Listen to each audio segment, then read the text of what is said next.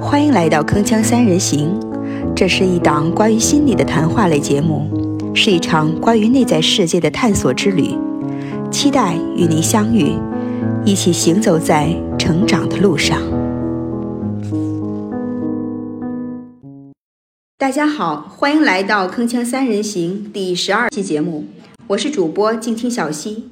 今天的两位嘉宾都是我们的老朋友，房爱莲，国家二级心理咨询师。非暴力沟通资深实践者与分享者，新纪元心灵滋养中心创办者，擅长倾听陪伴、创伤疗愈、冲突调解。目前在当地医院从事住院患者的心理援助工作。景超国家二级心理咨询师，团省委幺二三五五汶川地震心理志愿专家团成员。中科院心理所发展与教育专业在职博士，心理督导师，擅长青少年人际关系、情绪管理、危机干预。目前在当地企业从事 EAP 工作。两位老师好，欢迎两位老师。嗯，主持人好，听众朋友们大家好。大家好。那今天这期节目呢，可能会有一点沉重哈，就是要一起聊一下前段时间留下了五千字的遗书跳海自杀的二十五岁摄影师陆道森。当我看到标题时啊，第一感觉呢就是非常的惋惜啊，非常的惋惜，非常的痛心。当我看到他这个遗书的内容的时候呢，也是受到了非常多的震动哈，也曾几次泪目。如此清晰的、全面的将自己的内心世界展开的遗书呢，也是前所未有的。痛定思痛呢，今天呢，我们也从心理学的视角来分析一下这份遗书，感受一下这个少年用生命留给世界的思考。嗯，那么首先呢，我这里问一下两位老师哈，当看到这个消息和这个当时的感受是怎样的呢？嗯，我是觉得非常的沉痛。嗯。嗯，也非常的遗憾，因为就这么一个如花少年，就这么的走了，消失在茫茫的大海里面。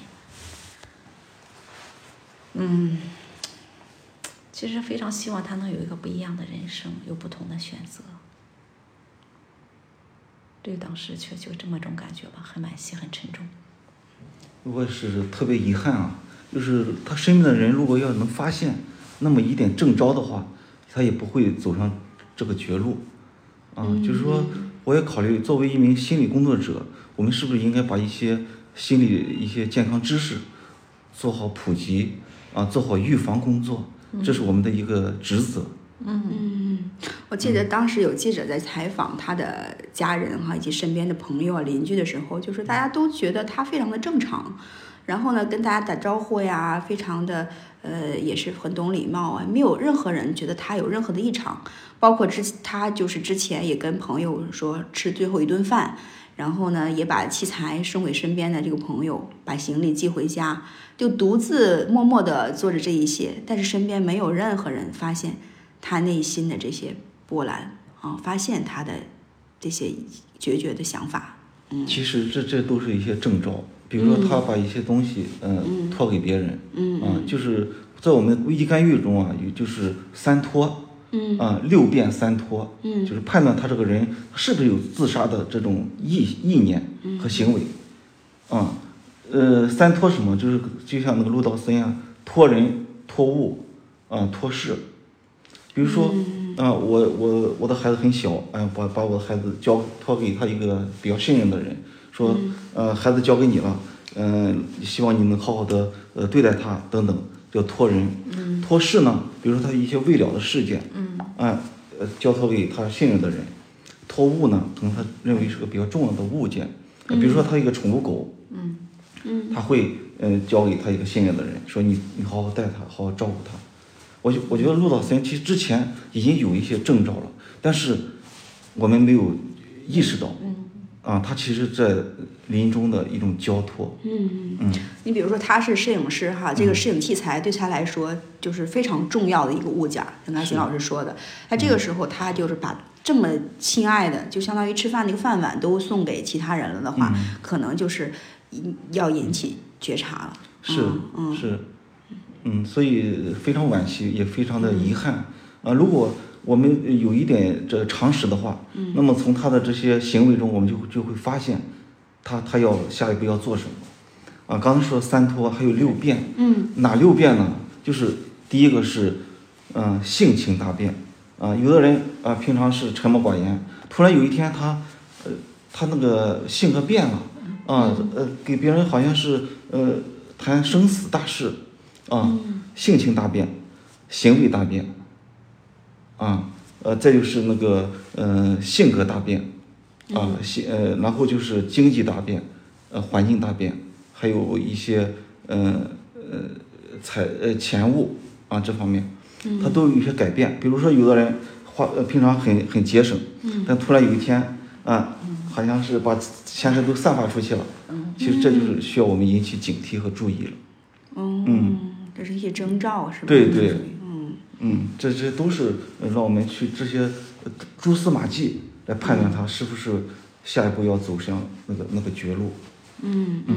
嗯，那就是这个五千字里面，这个遗书里面也也是，呃，他也是嗯描述了他自己的从九岁开始哈，他自己的这种心理的一个心态的一个变化哈，嗯、一到这个九岁的时候被父亲，因为他答不出来就是越级的一个数学题，被父亲就是呃踹了一脚之后，他自己回到老家，然后成为这个留守儿童，嗯、在没有这个呃。每年都见不到亲人哈，过年的时候可能才会看到看到亲人，然后呢就觉得内心非常的孤独。与此同时呢，他还经历了这个很长，他来讲就是漫长的一个校园霸凌期啊，然后以至于后来呃到工作的时候呢，他的这个艺术作品也没能在很短的时间内呃变现啊，他的才华呢也没有很快的被这个大众所认可啊，这么一个情况就是。点点滴滴吧，都是对他来说，都是好像是，呃，这一颗一颗沙粒一样压在他的心上，就是今新伤和旧伤啊，都同时加在这么一个弱小的一个身躯上。那么就是说，这是他从这个遗书当中给我们呃提供的一些点哈、那我就想问两位老师，就从我们心理学的视角来剖析一下，真正导致他最后去自杀的原因，嗯，到底会是什么呢？嗯就是我的理解吧，就是这些小事情一件一件的积累在他的心里，而他没有一个出口，就是所有的负面情绪他是没有出口的，然后他也没有办法说换一个角度去看待这些问题，啊，所以他嗯对也没有人能够真正给到他一个呃心理上或者说客观实际上的一个帮助都没有，嗯。所以他真的他自己就像一个孤岛一样。那这样子的，他就看不到希望，没有未来，嗯啊，内心也没有爱的那种温暖的感觉。所以，当一个人就这样的处在这么一个他感觉到四周全是冰冷的世界里的时候，我想他是没有活下去的意愿的。其实我自己有时候会这样想的：如果说这个世界上没有一个人值得我去惦记，也没有一个人在惦记我。那我觉得我也不会再活下去，我就没有完全没有活着的意义。那我觉得对于骆岛森来说呢，他可能还不仅仅如此，就说，呃，不仅仅是说他自己就是受到了这么多的一些很不公正的对待哈，很不好的对待，他很多的负面情绪没办法释放，并且他还会有经受着很多的。压力吧，所谓的，比如说他自己也提到什么催婚啊，老问这个收入呀，而他的收入是真的是可能很羞于启齿的，嗯。啊，嗯，然后自己的这个事业发展的又不是那么顺利啊，所以我就觉得他真的是看不到希望的，他是看不到希望，没有未来，内心有没有动力和热情，我是这种感觉，嗯。嗯。其实我们人呢是活在两个世界里的，一个是我世界，一个是我的世界。嗯啊，当陆道森呢，他其实在我的世界里边没有找到任何的拉力啊，就是支持他活下去的那种动力。嗯他不断的是包括过去的那些童年的创伤，再加上现在的一系呃一系列的挫败，使他导致了崩溃。嗯啊，推力，这是推上了他去走向自杀的这个这个这一步。嗯，那么我们怎么才能建立他他生命中的拉力呢？就是包括人，嗯，就是我的重要他人，啊，有没有可以作为你的一个拉力呢？啊，是，啊，我我生活这个人世间有什么样的重要的事情，也是我的一个重要的精神支柱。还有，嗯，什么人事礼礼物敬啊，这六个方面，就是都可以成为你活下去的一个拉力。就是我的什么什么才是我我最重要的。人呃开始都是从我以自我为中心，呃，随着文明的程度增高呢，我的成为我们生活中的这个动力和拉力。你看，陆道森之所以选择了这一步，他生活中的这六大连带关系都被切断了，他看不到生存的希望。嗯，所以我们面对陆道森们啊这样的嗯自杀者呢，我们一定要多多去。给给他建立生活中的拉力，啊，这是最重要的。嗯，我感觉邢老师说的这个就像一条一条的线啊，就是这个世界有越多的线来拽着我们，我们可能就越不容易离去啊。而这些线都切断的时候，我们就很容易跳入那个虚空里面去了，就是。嗯。嗯，其实这是嗯，这个线呢，可能用落到后身的话讲呢，就是爱吧。嗯，因为在他的这本书里面一共提到了二十七次爱，哇，嗯，而且他也说过，我觉得这个世界上最重要的就是就是爱，嗯，也希望家长们都能去爱自己的孩子，嗯，嗯，然后其实说到爱呀，我想到了，其实比如说我爱你，爱他他就是首先要有我爱的能力，要有爱的能力，嗯嗯，然后才能有呃别别人才有才会爱你。但是罗小森呢，他光是在渴望，在在寻求，嗯，他是提了二十三次，二十七次，二十七次太缺爱了，嗯，那么他有没有爱的能力呢？因为他提，他也也说也提到过，就是因为他不会爱的人，他也没有爱的能力。他他也提到过，好像是从小到大的话，他没有得到过充足的爱，所以他也没有能力去给予爱。是，这是他提到的这一点。嗯嗯嗯。所以我爱你呢，是首先要我爱，就是一种我我爱的爱的能力，然后爱你才是嗯我我通过我有能力爱了，然后才能去付出这部分爱。但是卢道森呢，他就恰恰没有得到，呃，从呃来自他的家庭的，来自社会上的这种爱。那我那我想问一下，就如果说一个孩子，那么他从小的生长环境中，他这个爱呢，就是。得到的爱是是缺乏的，那就意味着他也不会去不会去爱别人吗？不懂得去爱别人吗？这个爱就是只有先呃收到了才能去给予吗？是这样吗？我认为对于绝大多数人来说是这样的，就是他内心里头得到了很多爱，他有这种温暖，就是他内心里有了这种温暖，然后他才可以去温暖别的人，就是他从来都没有。啊，就像一个人，他从来都没有吃饱过饭，他差一点就是没饿死，仅仅是没饿死而已。你让他为取别人做贡献，我觉得那是非常难的，太难了。不是说绝对做不到哈，我相信也有些人也可以去做啊。但是我觉得对绝大部分人来，就说像这个很平凡的人来说，嗯，可能是不容易的。所以，一个孩子的从小的家庭环境，呃，得到一个丰富丰厚的爱的滋养，所以他会这一生就会心理非常健康。对，嗯，其实他也提到了哈，因为他嗯成为留守儿童的时候，他也到各个亲戚家去住嘛，有各个亲戚啊去照顾他，呃，亲戚们对他也很好。然后，其实我觉得对他很好的话，可能也是一种嗯这个关爱吧，也是一种爱的体验。但是，可能他需要的是。从他的父母那儿得到的爱，而不是说从他的亲戚那中得到的爱，所以可能这个爱呢的给予，呃，跟他的这个需求是不那么匹配的，是可以这样理解吗？嗯，我这样理解这个事情哈。首先就是说，嗯。我觉得一个人他最重要的那种爱，可能是要从父母那里得到的，因为就是从这个理论上，或者说从这种生理结结构上，从血缘上来说，父母是最应该爱我的那个人。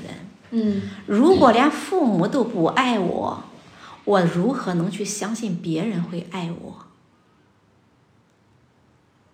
我是会有这么一个疑问的。啊。如果我的父母都不爱我，这个时候我会形成一种概念是什么？我是不值得爱的。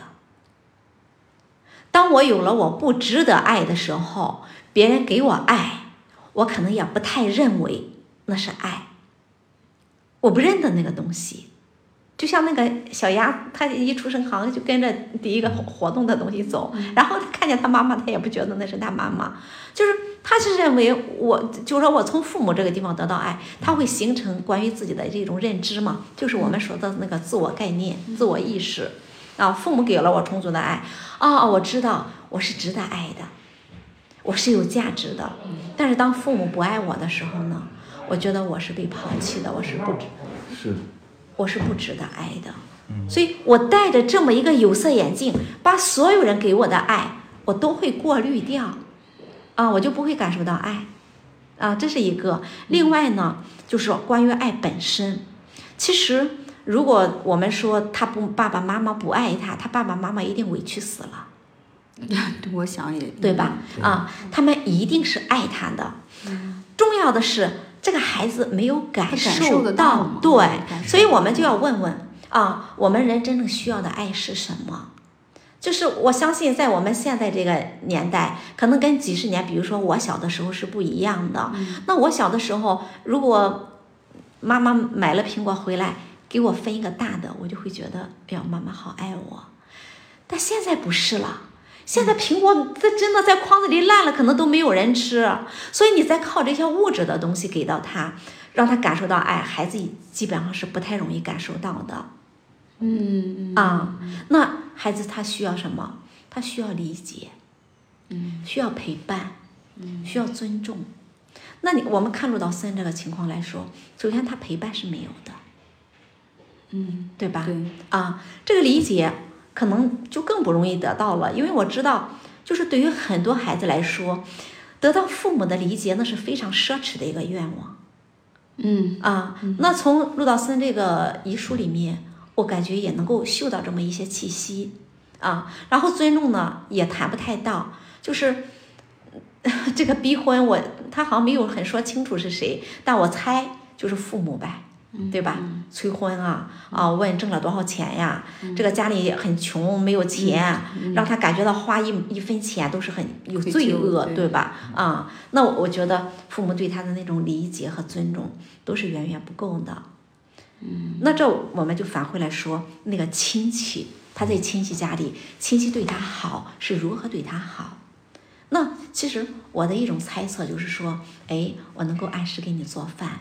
啊，我不不饿着你，不冻着你，保证你的安全。哎，保证你的安全。其实这跟大多数那种爷爷奶奶对待孩子基本上是比较接近的，还是在物质层面。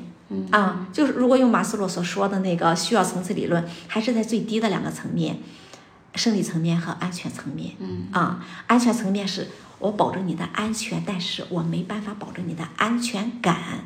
嗯啊，所以他是挑不出来毛病的。其实我觉得陆导森一直到死，他虽然说他需要爱，他需要爱，但他需要一个怎样的爱？你如果现在他活着，你让他真正的、清晰的去描述出来，他不见得能够描述出来。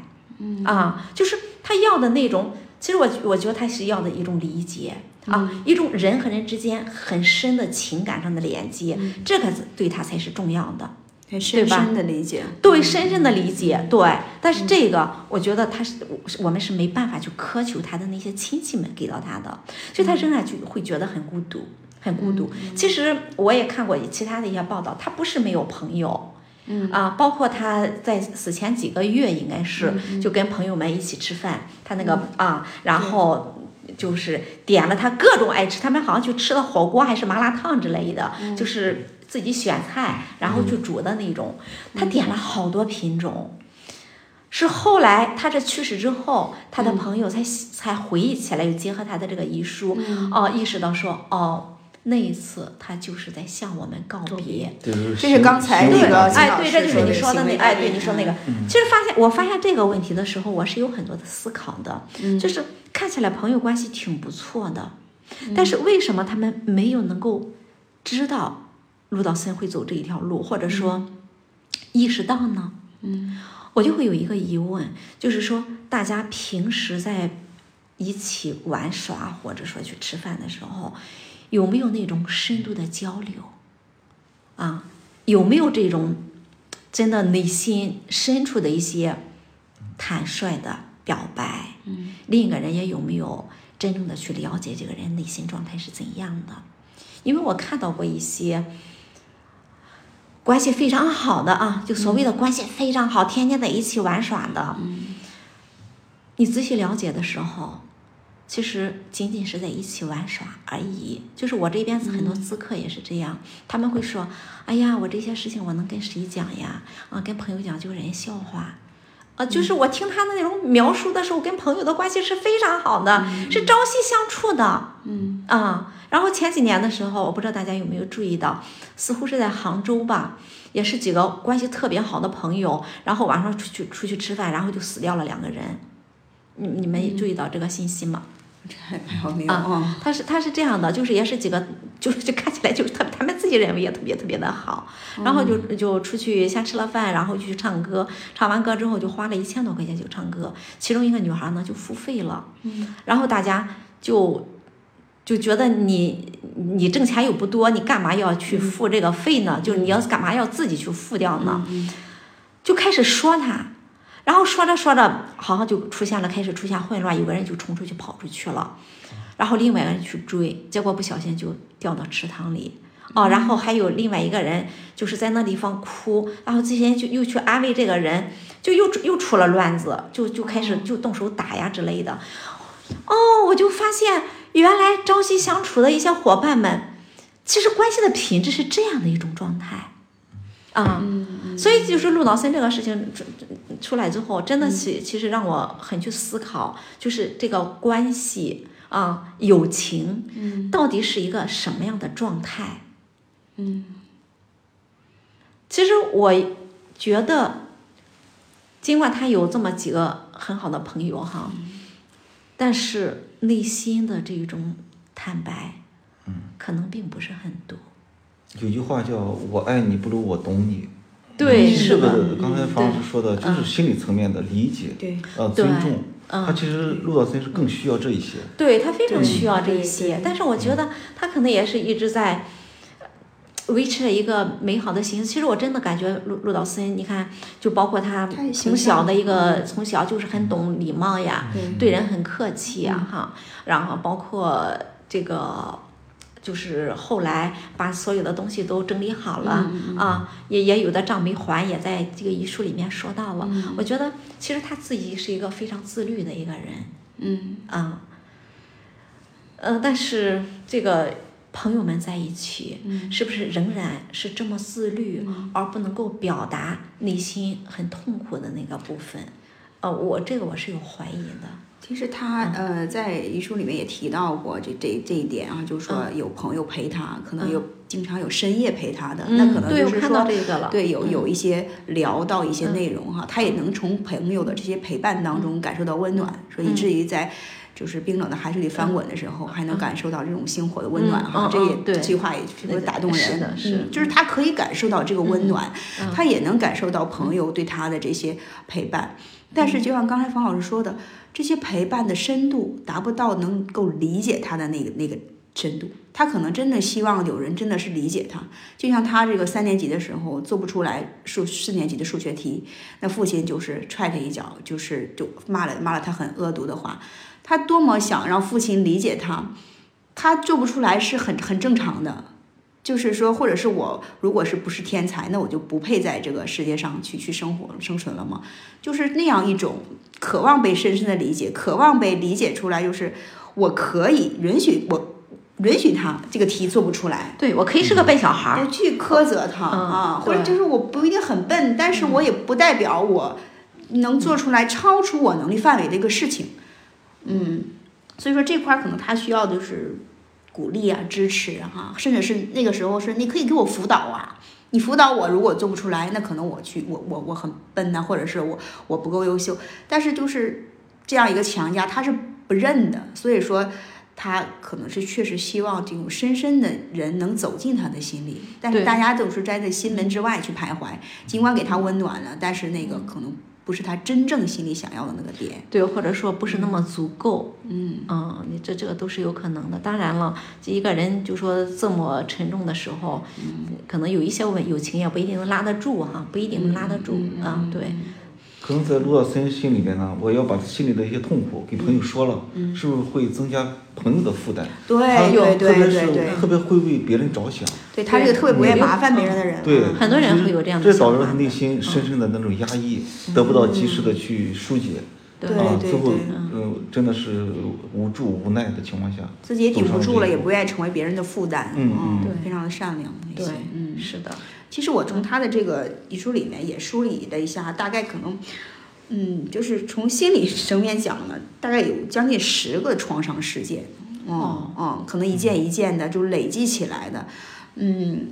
这些新伤旧伤加在一起了，他没有说是及时的很好处理去处理，然后一件一件加起来累积起来，嗯，导致这种最后被情被这个情他的情绪所吞噬。嗯嗯，我说这十个创伤事件就是他的一个推力啊，推向他走向死亡的一个一个力量。嗯，但是我们找找他生活中的拉力有哪些呢？其实寥寥无几。对，可能那个力有有也不是很很强。当推力大于拉力的时候，当推力大于拉力的时候，那么这个人他就别无选择，义无反顾的走向那一步。其实刚才说到这个地方，我觉得他那个拉力。其实也不是说没有，可能就是选择性的忽略掉了，或者说无意识的忽略掉了。它是存在的，它是有的。包括他父母，其实你说爱不爱他呢？对，是爱他的，但是他对这个爱的解读，嗯，对对，这也是他的那个，对，包括他也有很好的朋友啊，对吧？嗯。对，包括他，其实他在艺术上面还是很不错的，也是很有天分的，确实也是得到一些人的认可。对，是的，毕竟才二十五岁啊。是的，其实走艺术这个路确实本来就挺不容易的。是啊，如果我们要是一一的给他分析了他的这些拉呃拉力的话，那么他就会不不会走上这一步。对，就是说这非常遗憾，他没有主动的在呃呃内心极度压抑的情况下选择找找专业人士进行一些疏导。啊，而是嗯走走了这一步，所以是令人惋惜。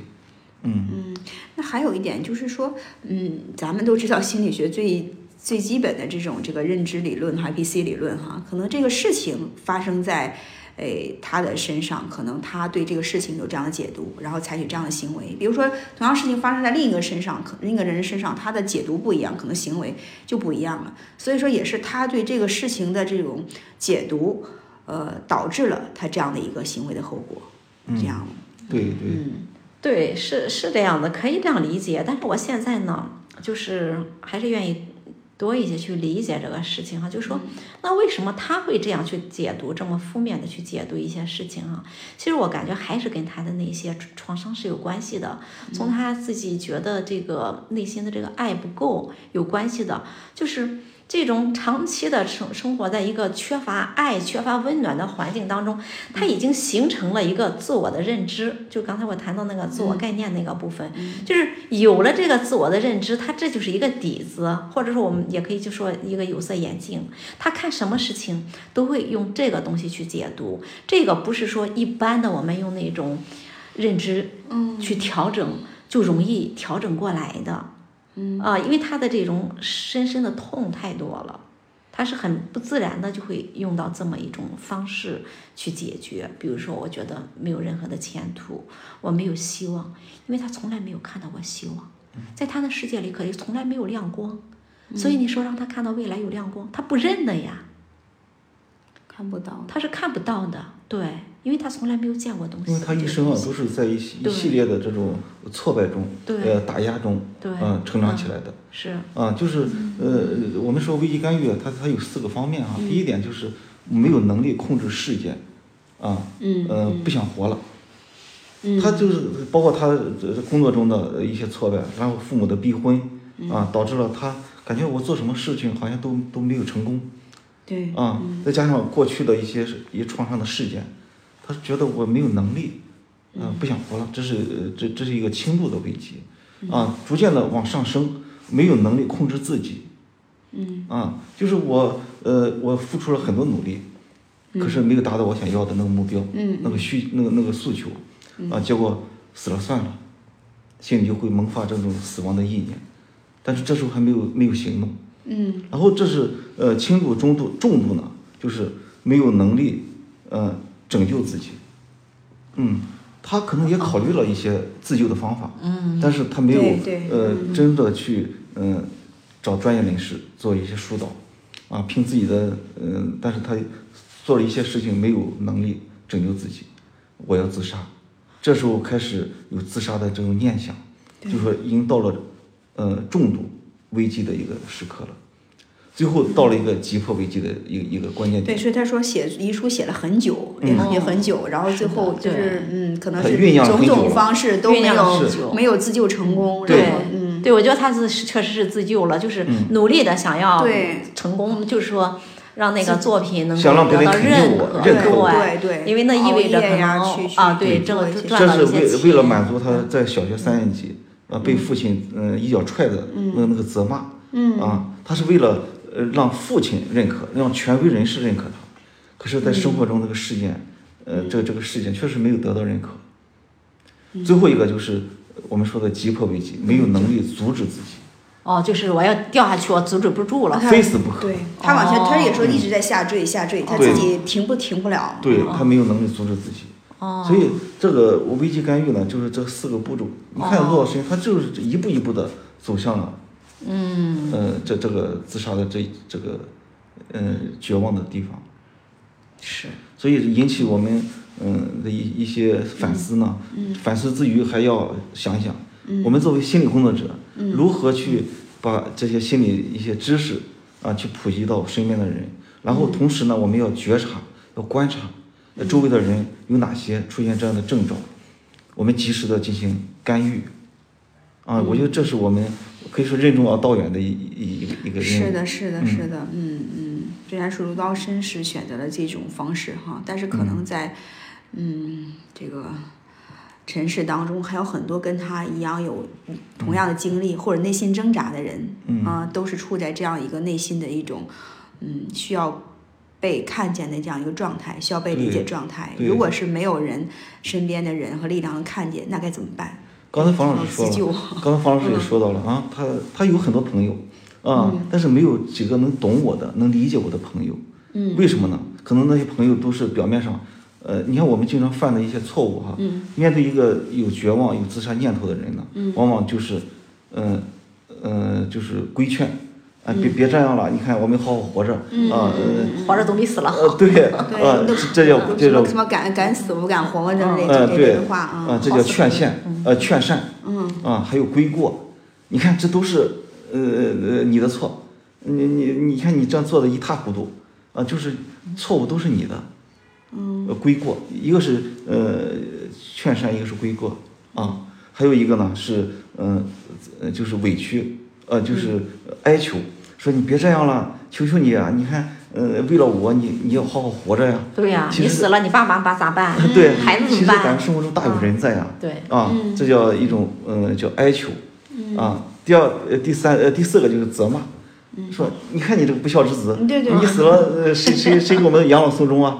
啊，那就责骂，所以他说的这些呃呃他的朋友是很难去理解的，可能以以常规的方式都这样去对他了，啊，还有一点第五点就是呃抱怨，嗯啊嗯说你看看我多可怜呀，你要是走了，谁来呃陪呀陪陪伴我呀？我听着你这样说，金老师，如果我是那个人，我对，哎呀，我再也不跟你们说这个事情了，我算了，现在死了算了。对呀、就把你的内心的心门给给封死。对，最后一点就是质问哦，啊，你还好意思呃说不想活了？你看看现在的生活条件多好啊，给你创造了这么好的条件。你看看你现在大学生，你看你又是在摄影方面又有一定的呃知名度啊，你你你这这这真是不知道什么啊，呃就不说了。嗯，我觉得说好听一点的话，这些劝导啊，就是叫无效劝导；说难听的，加剧了，我觉得就是往更往火坑里对对，推了。我我又是一个推理。对我啊明显的有一个感觉，对我就就嗯真的是，哎呀，觉得这个世界没人理解我，哎呀，是啊，所以他有嗯这这往外面有很多朋友啊，看似嗯比较嗯人来人往的，但是真正的呃用我们专业的术语啊去懂你啊去跟你共情的，真的没有，就像方老师说的，呃，那个来访者，啊，我朋友都都呃也有啊，有知心的朋友很很多呀，但是我这些话他们不理解，所以陆老森他就是这样，他呃他遇到了这六个方面的啊，就是呃一般常人对对他的方式，他就觉得没有人能懂我，嗯嗯，他反而更压抑了。所以他就觉得就是，嗯，放弃了就是去寻求帮助的这条路，有可能。嗯，嗯对我从那里从从他这遗书里面是看到看是没有看到的。嗯，对，嗯其实我觉得很多人是不会走这一条路的，就是大家有一个观念是什么？这个事情没有办法改变，我怎么能改变呢？包括这个夫妻关系啊，这个亲子关系啊，大家都会这样子的啊，还有个人一些遭遇之类的。除了极少数人觉得哦，其实我我觉得我可以去试一试，至少找专业人士。那更多的人是觉得没有办法啊，这个事情都不改变，我怎么能够好起来呢？除非你把过去的事情给我改变了。很多人还还是仍然持有这种想法。很多人就是恐恐怕可怕的就是他不相信可以改变，对，他不相信，就是过去即使过去没法改变的话，他不相信这个事情现在他可以改变，他身边的环境就是是说，其实我觉得啊，改变来就是说比大家是需要相信的是什么？事情确实没有办法改变，但是我们看待事情的角度以及事情带给我们的影响，永远都可以改变。啊，我觉得这一点，其实我们现在真正想要的是，就是很多人可能真的还是想要的是说，哦，我要让那个事情改变。其实不是这样的，你看一看，你为什么这么难受，难受的活不下去，是那个事情对你的影响太严重了。你去改变这种影响，你就可以活下去。你会认为生活当中还有很多很多很美好的东西。嗯可是有一些现在有一些啃老族啊，不愿意出去工作的，嗯啊，这这些人他就是觉得原生家庭对我有伤害，啊，我就呃我就不想长大了，我我改变也没有用，甚至归罪于他的原生家庭，他的童年的创伤，他的父母对他的冷漠忽略，啊，他就不不再往前走了。带着怨恨的心态，对，所以他就呃什什么是就就永远长不大，就在家啃老，啊，这一切一切错误都是你们造成的，那么你要负责一辈子。嗯，有这样的一也这样的心也是，拒绝自我成长、拒绝接受现实的这么一个我觉。得也是，其实也是一种推卸责任。对，啊、他就推卸，就是自己不想去做事情，然后呢就去责怪父母，是都是你们造成了我这样，嗯。啊，要不然他天天在家里待着，他心里也过意不去呀，对，啊，他就是也是没有就是去承担自己该承担的那那一副部分，就是成长的一个责任。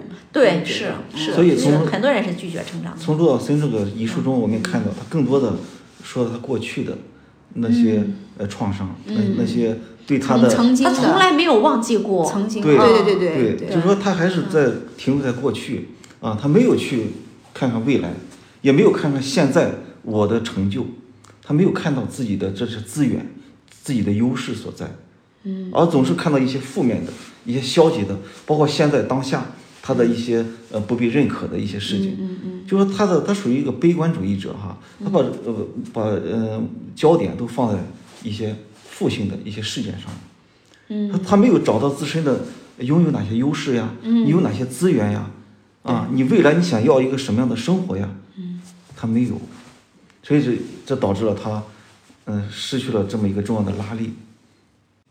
其实他，嗯、也是经受过大学教育的嗯啊，也是有这个有文化的。从他的这个遗书来看，他的这种文采其实也还是，呃，很可圈可点的哈、嗯可以的啊对，可圈可点的。但是身边没有一个人去发现他的优欣赏他的这点，嗯找到他的优势所在，啊，给他一些肯定，他内心是极度的嗯匮乏，就想要这些东西的。对对对，这是他非常需要的。嗯嗯，他的父母可能就是说比较在乎呃钱呀，经常打电话可能会问，也可能问其他的，然后顺带问问有没有赚到钱呀等等。但是他可能就是对这个点就比较能刺痛他，所以他一问的时候他又特别的敏感，去把它放大，又觉得就是都变成压力，就是就钱在乎钱，可能他想把他的才华变现也不是很容易的一件事情。嗯。所以我不知道我对他的父母是不是会有一些扭曲的看法哈。我现在猜测的就是父母给他打电话问，基本上就是问问有没有谈对象啊，什么时候能结婚啊，啊，挣了多少钱？我觉得可能不大外乎这一些事情，啊，因为你内心感觉怎么样？你生活的快乐吗？你有些啊，对你生活当中有哪些有趣的事情发生啊？我觉得这些事情可能不太会问。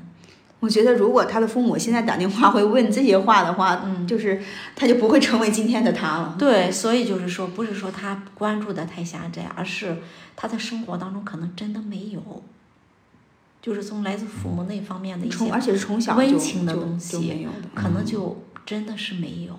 啊，所以说这个呢，不是说去责怪父母哈，因为我知道我们中国祖祖辈辈传下来传下来，啊，挣钱很不易了，把孩子压成这么大，真的是就就是他们是其实是完全没有一个新的那种视角的，他们是没有新的视角的啊，所以真的没办法去怪他们。但是我现在觉着我们可以做，并且我也愿意做的是，父母们要增加一些新的视角，去跟孩子相处。嗯，其实尤其是对这个现在这代年轻人哈，就是因为，嗯，像刚才我们也提到过，他们其实是衣食无忧的，不像我们小的时候，我们得到一个好吃的、然后好穿的就很开心，认为那是父母给我们的爱。但现在呢，我们这个爱的标准可能是提升了，你给我吃给我穿那是应该的，我并不能从这个行为当中体验到你们给我的是一种爱，可能我更需要的是你们对我深深的理解。深深的包容啊，深深的接纳，就是那个程度，可能从心理层面讲，它更深了。所以这个时候，对我们父母的对心理的这种要求也更大了。对，嗯，严峻的挑战。嗯嗯嗯。就是有的时候父母对孩子的这个期望值过高，嗯啊，可能让孩子会感受呃感受不到父母是爱我的啊，反而你是是不是因为我表现好了？啊，你是爱我的，对，你是爱我的学习成绩，你是爱我的这个 这个 什么荣誉，所以爱我的这个赚钱能力等等才爱我的。他不认为就是说，嗯，我是你是真正爱我这个人的。嗯嗯嗯，对，嗯，这也是。这就是给我们一个启示呢，就是我们对孩子来说，就是我们不要否定孩子，啊，我们不要把他整个人啊说的一无是处。就像陆道森，他父亲一脚把他呃踹踹他的那个呃那个记忆一直嗯就是镌刻在心里边，就是因为嗯一道题没有做出来啊，极大的挫败了他内心的自信心。嗯嗯，就父母呃父亲是否定了他整个人啊，你这个笨蛋啊，他没有说就你这个题没做出来，这个行为做错了，对你可能这在这个题上嗯嗯不是很好，嗯，但是你人不要否定他。所以这也给我们做父母一个启发，我们不要否定孩子的人和他的人格，要把行为和人分开。对，要分开。嗯嗯。所以就要，如果是否直接否定人的话，就容易造成孩子深深的自卑感。是。他就会嗯全盘否定自己，而不是因为说我这个道题没做好，或者我数学不好，啊这样一个还还算小的一个点，整个如果否定到我的人都不好，那方方面面全部都被否定了，非常恐怖的。是的。对呀，导致了他内心的这自我价值感低，啊安全感低。嗯嗯嗯嗯。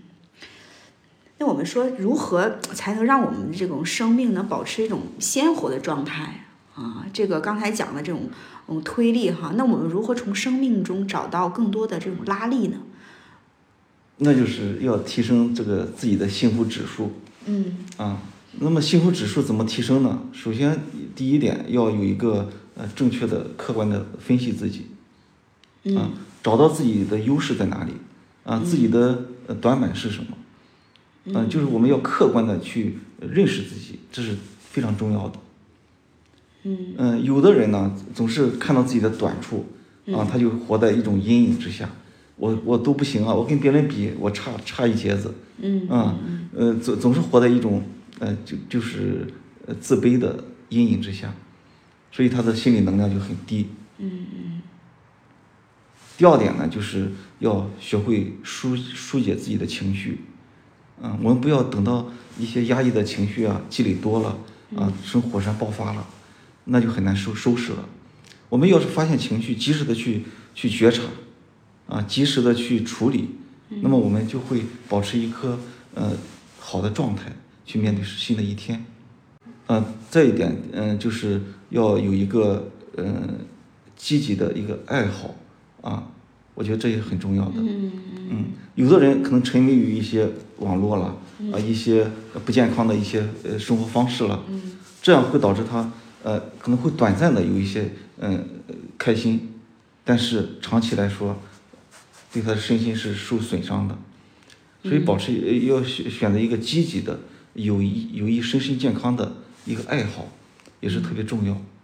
嗯，其实可能本来摄影对他来讲是一个爱好的，嗯但是当他把摄影做成事业的时候，没有及时给他变现，所以他也没有起到很好的一个拉力的作用。嗯，那就说他对这个有一个过高的期待。嗯。啊，当期待没有达到自己的嗯内心的要求的时候，他一个挫败感就上来了，对，甚至过去的那种不被认可呀、否定啊，嗯。一就一哄而上。对，其实他一直在经历着这些东西，他就要不断的去体验着这些东西，就说不被认可，好像反复强化的感觉。对对对，对。因为这就是说，嗯，一种好像就固着在那个地方了，因为他小时候的这种情绪他是没有处理的，成为情节了，所以他就要反复的去体验，反复的去体验。嗯。其实他要他要是活着的话，他即使说他现在这个摄影事业成功了，比如说给他大带来了大批的银子，他可能会好起来暂时。但是将来如果他的生活当中一旦再出现一个什么挫折事件，他仍然会特别糟糕。就是说这个情节是要处理掉的，你处理掉之后，可能就就不再说有类似的事情就把你给勾到了。就是他认为好像就是贫穷导致的，只要是我的理想能变现啊，我的才华能被发现，我能挣到足够的钱，可能这些问题都会迎刃而解。可能在他的逻辑世界里面是这样的一个推理，所以说他不能很好变现的话，他觉得一切问题都解决不了。但其实可能真相就是，即使这个他的艺术能变现，可能有些问题，尤其是那种情感上的创伤，是仍然还是在那里的。对对，这个其实呃那个小西说的这个是真的是极有可能的，就是说，假设他继续活着，毕竟他成功了，啊，嗯那个每年都能挣到很多钱了，他可能会生命延续几年，但是最终他可能会发现，金钱并不能够真正带给我满足感，嗯。我的人生仍然是冰冷的，仍然是没有什么值得我纪念的，啊，所以这时候可能仍然会去走到那一步，因为大家看到富翁自杀的并不在少数。就像嗯方老师说的，这个呃以前的那些情节，就像一颗地雷一样，深深埋在他的内心里边。啊，就暂时的，他虽然暂时会获得成功，但是这颗地雷还不知道什么时候会遇到一个撞针事件，来引爆他。哦，就是那个事件，好像就是引发地雷的那个、那个、那个针一样。对嗯，对，我们要做的就是去把这颗地雷给它挖出来，对，去处理掉。对，这我觉得这是比较根本的一个方法。就是这个处理，及时的去处理这些创伤事件是非常的必要的是。啊，而且越早处理，可能越早越好，越早越早受益对，所以，当意识到自己的一些情绪，嗯可能会因为某个事件，嗯嗯、就是动荡不不堪的时候，要及时的去反省自己。嗯诶，这个事件为什么会引起我这么大的情绪反应呢？嗯啊，然后去多问问自己。嗯啊，有的时候你多问问自己，跟自叫自我对话，哎，嗯这样对来对去，哦，是不是因为过去啊，呃呃，在在某某某个呃童年早期啊，嗯。一个什么样的事件呀、嗯。呃，如果是自己很难去做一些清理的话，可以找一些专业人士，找心理咨询师去做一些处理，嗯。非常有必要的。嗯嗯嗯嗯，对这个事情对我们的幸福感这个影响太大了。嗯。嗯，就是对我们，嗯，生命对我们这个生命的品质，嗯，幸福感，哪怕就是活下去的这个力量，嗯嗯，都是非常重要的，嗯对，可能更多的人来说，他不是说能不能活得下去的问题，而是活着是不是幸福和满足的一个问题。嗯啊、因为我们会注意到，其实有很多很多的人，他真的各方面看起来都不差，但是他真的是不不快快乐对，真的不快乐。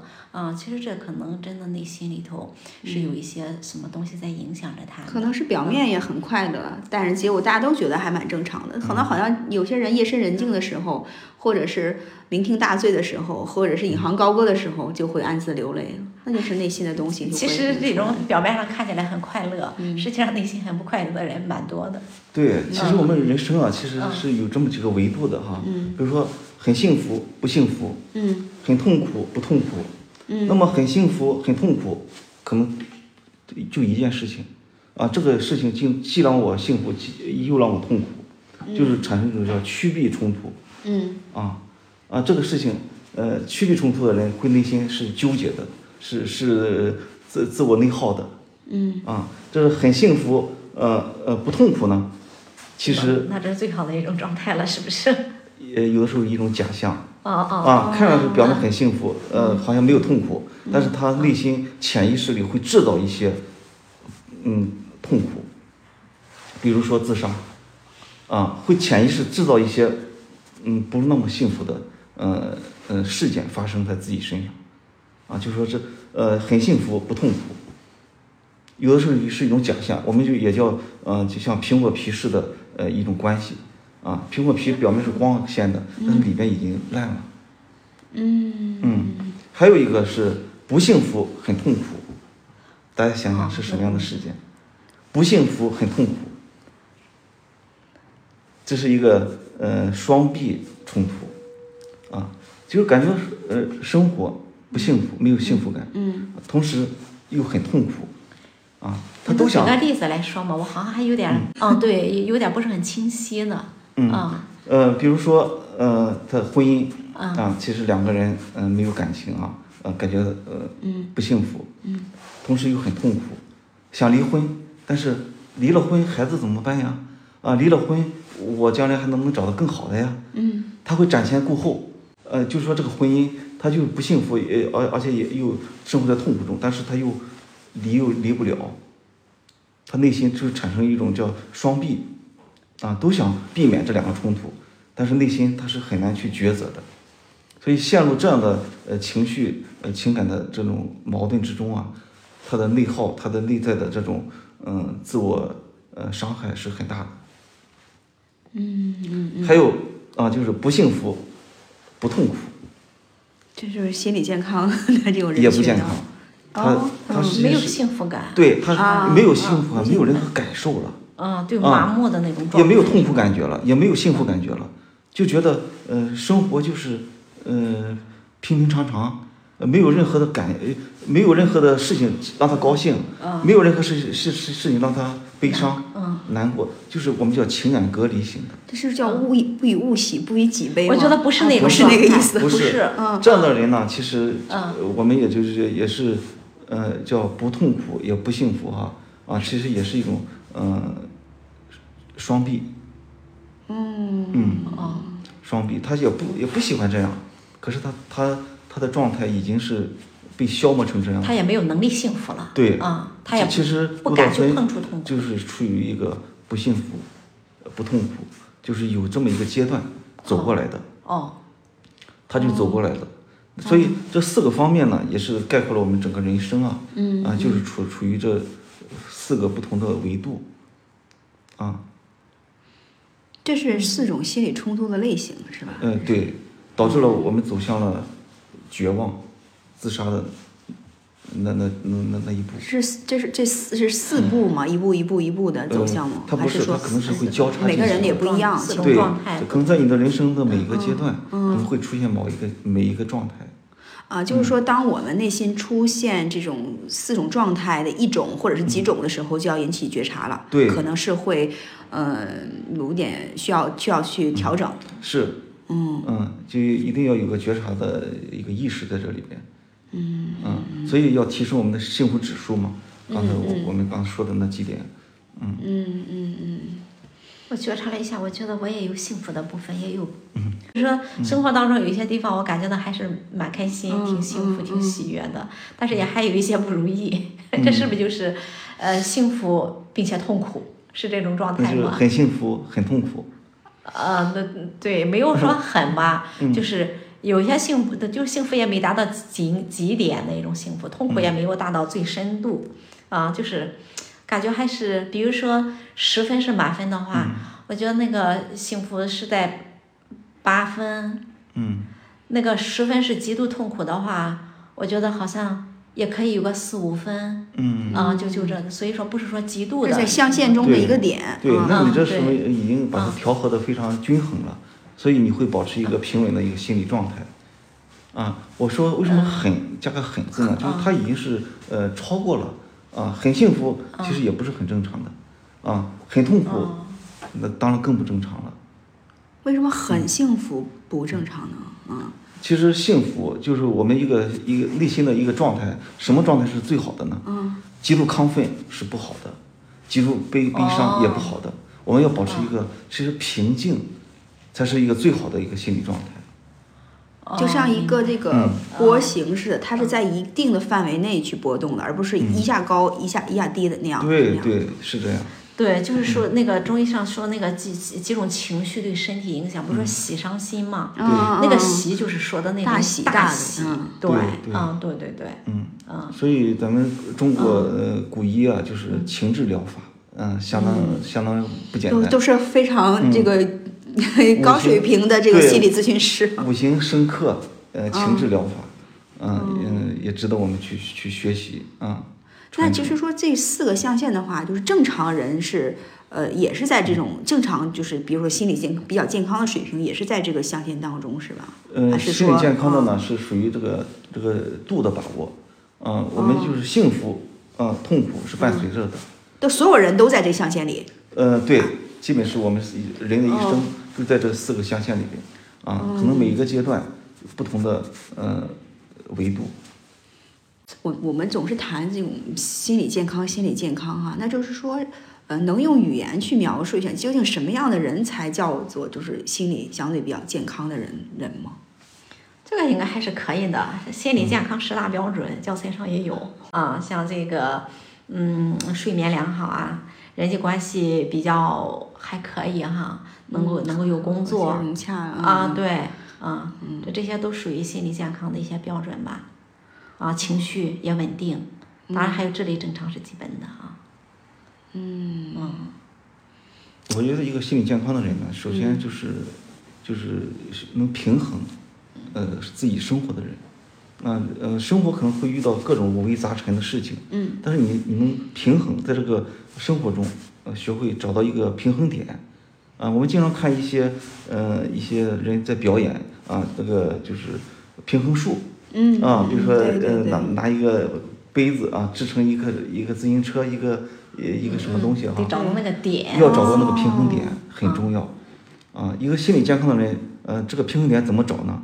就是要学会适度，啊，情绪不可能大喜大悲，啊，呃，我们要要掌握适度，嗯。嗯，适可而止，这这是非常重要，啊，一个是平衡，一个是适度，嗯，这是呃一个心理健康的还表现出他的外在的表现，他他会波澜不惊啊啊，他有情绪有情感，但不是呃因为某个事件的刺激啊表现出情绪情感的这种激烈的反应。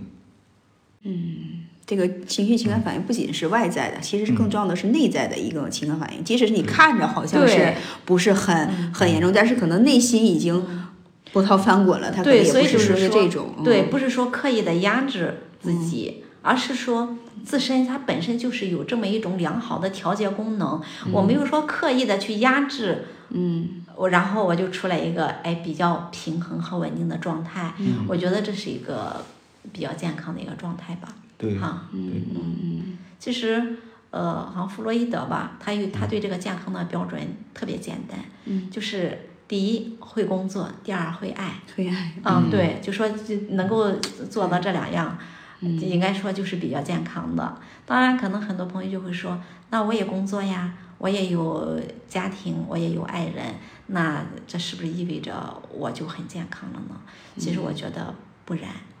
嗯，就说会工作和和会爱，其实所有的吧，我觉得它都是在一个度上面，啊，那就是我能够从事工作，我能够坚持工作，和我真的享受工作，那这还是两个概念啊。我能够维持我的婚姻不破裂，和我能够在婚姻里面非常的享受和愉悦，那这也是不同的啊。所以我觉得健康和不健康呢，它也是。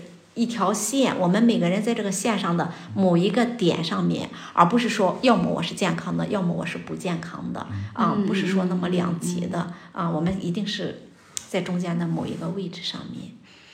嗯，这也是需要我们不断的这种自我觉察、自我探索，因为这些嗯是，就是生活琐事发生在自己身上的时候，可能就会打破一个内在的一个平衡，那么自己。通过自己对自己的了解，如何调节，然后呢，尽快的达到那个平衡点，可能就是我们需要成长的部分吧。对，其实我就非常主张大家平时在没有什么特殊事情发生的时候，就能够学习一些。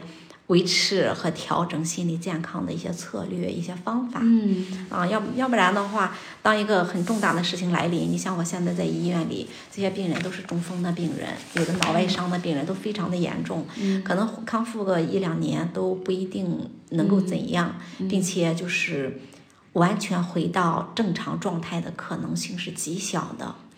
那你说，当你遇到这么大事情的时候，你再去想要。去这种做这种心理健康的调整，真的是非常非常的不容易的，真的太不容易了啊！所以我就觉得我们平时就要有这方面的意识，如何去维持心理的健康，维持情绪的平衡。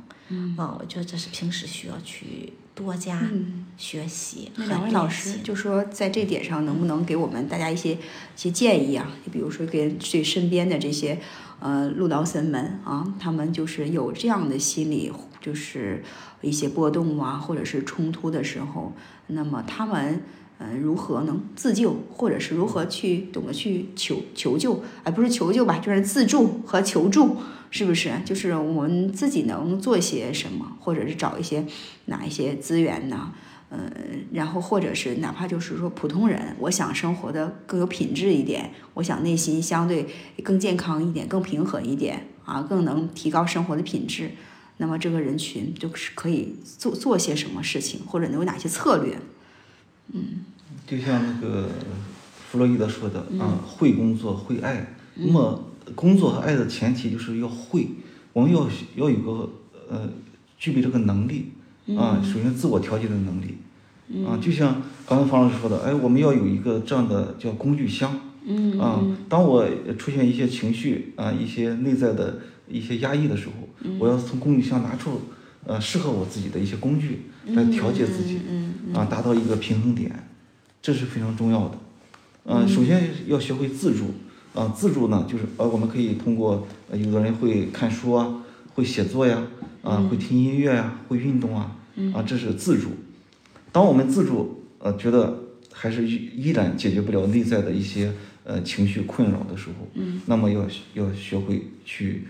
求助，嗯。啊，求助于专业人士，啊，求助于一些嗯这样的相应的嗯一些一些老师，嗯啊，向他们嗯呃找方法啊，问计策，嗯嗯嗯，呃我我第三点呢，就是还要学会嗯找找一些这个自己的资源，啊，比如说我的资源除了呃自主和和呃求助啊他助之外呢。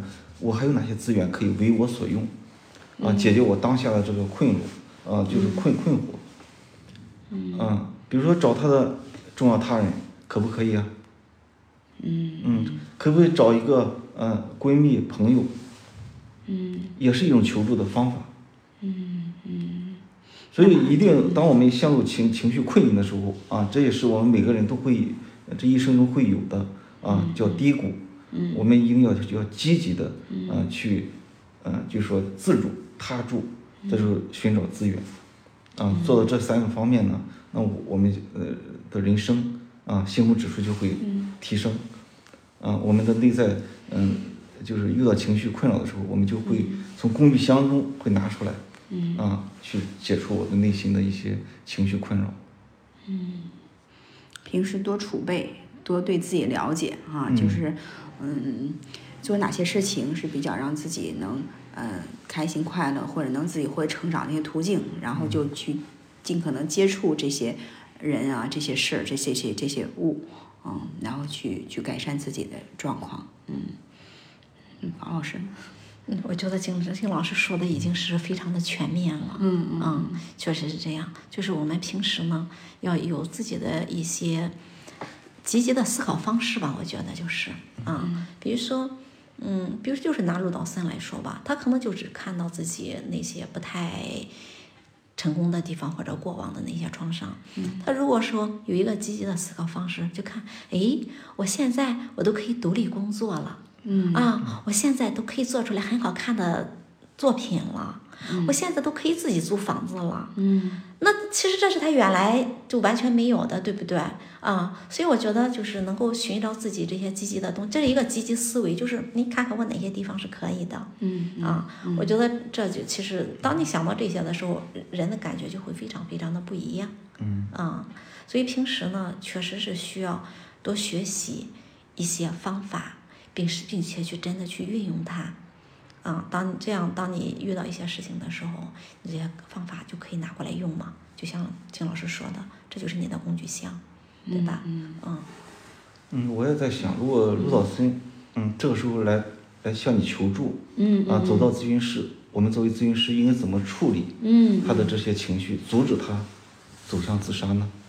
嗯，这也很重要的，因为就是不是就是所有 人都有这个能力去嗯去做那个事情，所以这就是提到了一个危机干预的一个呃问题了。嗯啊，那面对他的这种情况，我们呃就是有这么三呃一句话：从现在看过去，从未来看现在。比如说，嗯就刚才呃接方老师那句话，哎，你看我现在取得了这么大的成就，啊，嗯那我是怎么做到的呢？而是而把他的注意焦点呢，从过去的那种创伤，嗯。那那种对他的不公平，来看到他现在的所所有的资源优势。你看，我现在已经取得了在摄影方面啊，已拍了很多很多唯美的片子，嗯。啊，得到了一定的成就，嗯。啊，这就是他的生活经历造成了他他今天更加努力嗯。啊，让他找到了，哎，这么不好的一个童年，这么一个成长经历，嗯。啊，是怎么能让你走到现在的呢？是什么样的力量来支持着你走到了今天呢？让他发掘他自身的嗯，潜力一定是他有自己非常努力的部分，对，找到他的努力的这这个记忆的一面。好，然后再再说看到了现在，啊，然后我们再从未来再看现在，嗯，哎，未来看当下，哎，你未来你想要一个什么样的生活呢？嗯，啊，我们说再过十年的你或者五年的你，你想成为一个什么样的状态的呃生活？啊，可以我们嗯、让他去畅想一下，嗯。啊，那么从现在开始我应该怎么去做呢？其实就是把他的思维，把他的嗯、呃那种消极负面调整到积极的、正向的，嗯，甚至是看到自己的优势所在。嗯嗯。当他有了，这就是给他增加生活中的拉力啊，啊，嗯嗯。当他呃由由我到我的啊，你看我的呃，我还要做很多事情啊，为我的服务啊，比如说我的父母啊，我的爱人啊，我未来的嗯、孩子等等，还有我的事业。当有我的这这么多拉力越来越多的时候，那么他过去的十个创伤的推力其实也是存在的，我们改变不了。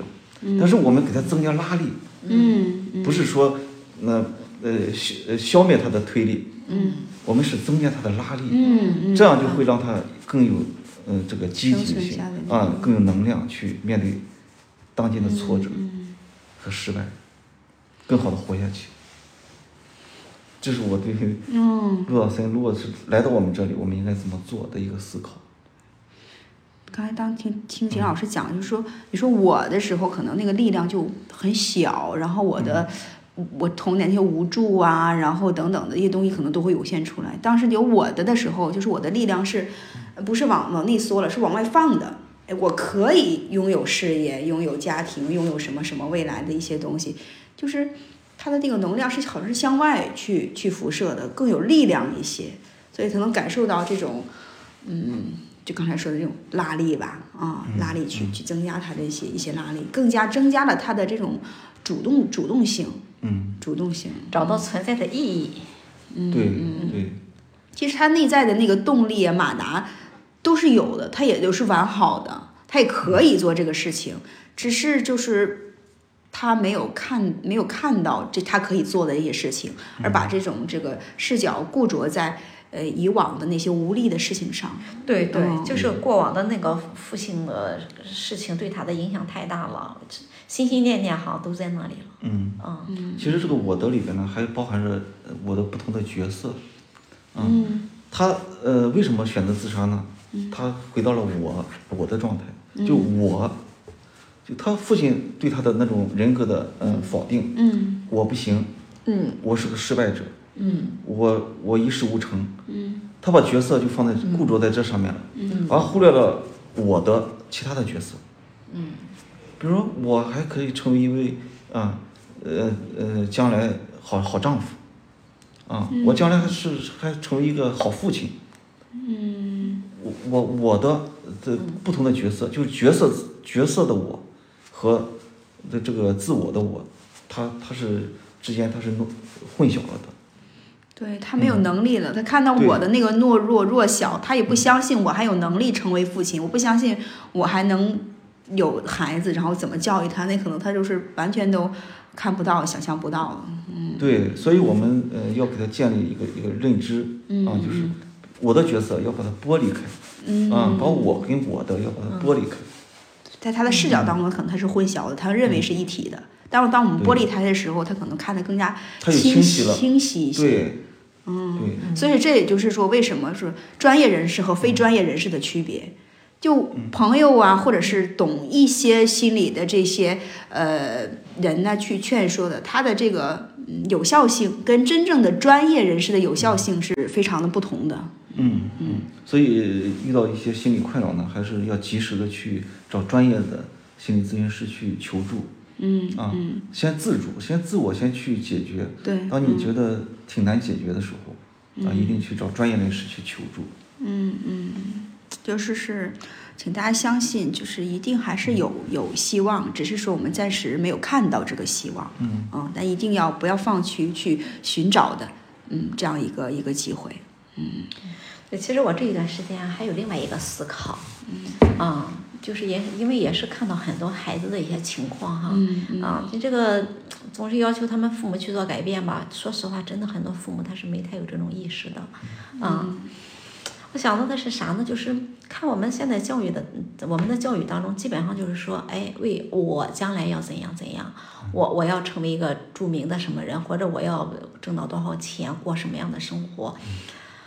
而另外一个层面的那种意识，好像比较薄弱，就是说，我要为社会、为他人做些什么。啊，我如何让我的这个生命能够给这个社会带来一些美好的东西？我如何去服务于社会和他人？嗯，就我觉得这种意识其实挺淡的，非常缺乏。我呃，对，很缺乏。所以当这个孩子就说，哦，成绩考不好的时候，考不上特别好的大学的时候，家长也不高兴，孩子也不高兴。其实说实话，老师也是有点不高兴，对吧？啊，其实我我现在真是就觉得，我们这种奉献意识是很重要的，很有必要，就是说让人们唤起的对，唤起人们。其实我觉得哈，这个人他最终就说真正能够给我们带来价值感、幸福感的，是我们能够为社会做一些什么样的贡献，而不是我得到了多少东西。当然，我得到多少东西我会高兴，但是我是有种那种感觉的，那感觉和我为别人做了什么，那个是很不一样的东西。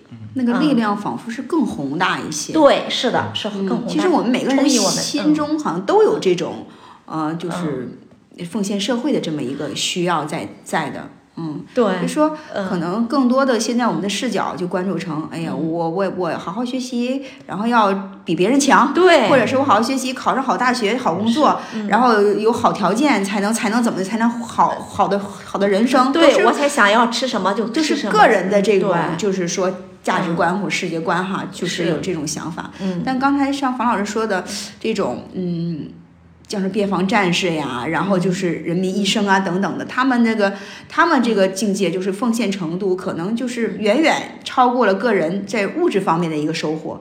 那么就是我们向多向这些榜样们去去学习哈，都为社会做些贡献，跟真正世界的这种大爱去连接的话，那可能获取的能量又高了一个层级。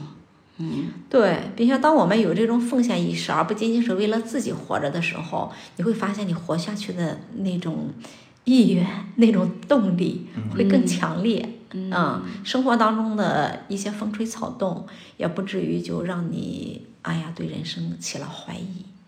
我觉得就是每个人都不是一座孤岛，而且每个人的这种呃内心的。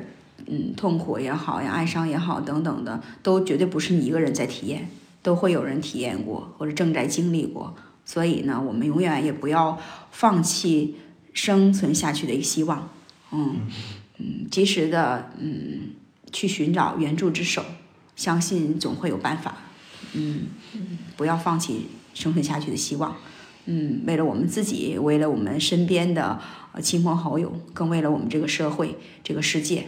嗯，珍惜生命，也希望陆道森能在鲜花盛开之地看到他给这个世界留下的一些思考啊，觉得走这个一一趟也是也是值得的。在这里呢，我们也呼唤吧，使使这个世界上嗯有更多的这种真爱的发生啊，我们的呃给我们的孩子，然后我们的亲人、伴侣、朋友。嗯，这个社会的陌生人等等的，嗯，真正的看到啊，那个爱，那个爱背后，他的真正的需要是什么？可能就是有的时候是一碗，嗯，热腾腾的面，有些时候是一杯，嗯，充满香气的茶，嗯，等等吧，这些琐碎的小事吧，就是相信每一个人的善举，一个小小的善举，就会给这个世界社会。